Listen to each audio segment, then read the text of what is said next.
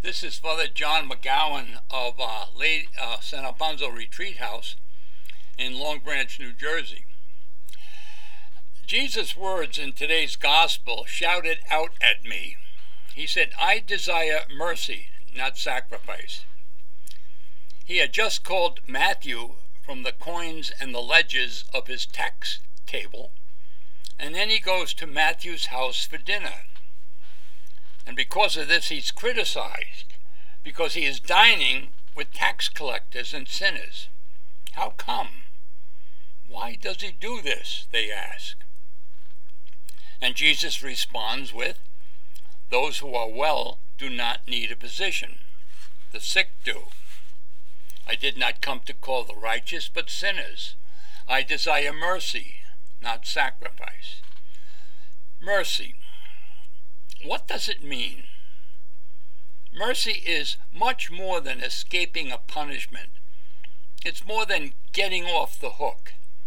It's more than being forgiven.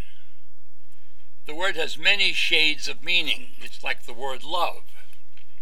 The word most frequently used for mercy in the Hebrew Scriptures is the word hesed, which means loving kindness, loyalty, saving help, faithfulness, never ending love.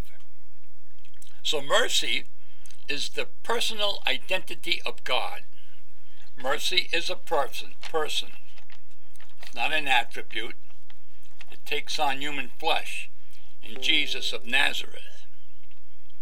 Mercy is love going out to misery. The Latin word is misericordia. Cordia means heart for those in misery. Misericordia. God's mercy is not abstract. It is a concrete reality like the love of a father and a mother for a child. The biblical prayer that we all love is Give thanks to the Lord, for he is good. His mercy endures forever. Jesus, in his words and actions, in his entire person, revealed the mercy of God. Jesus is the face of mercy, loving kindness, and faithful love. God will faithfully love us, even if we do not love him in return. Jesus' kind of mercy is felt in the center of one's body, in the gut. They call it womb mercy. It's the love someone has inside out, like the bond of a mother and a father for, for their children. It's not earned, it's not merited. And mercy is more a verb than a noun. One does mercy. God does mercy mercy me. We can never lose the mercy of God. Jesus is mercy incarnate in the flesh. He is mercy in our midst. And we, we always have His mercy because His mercy, His love, endures forever.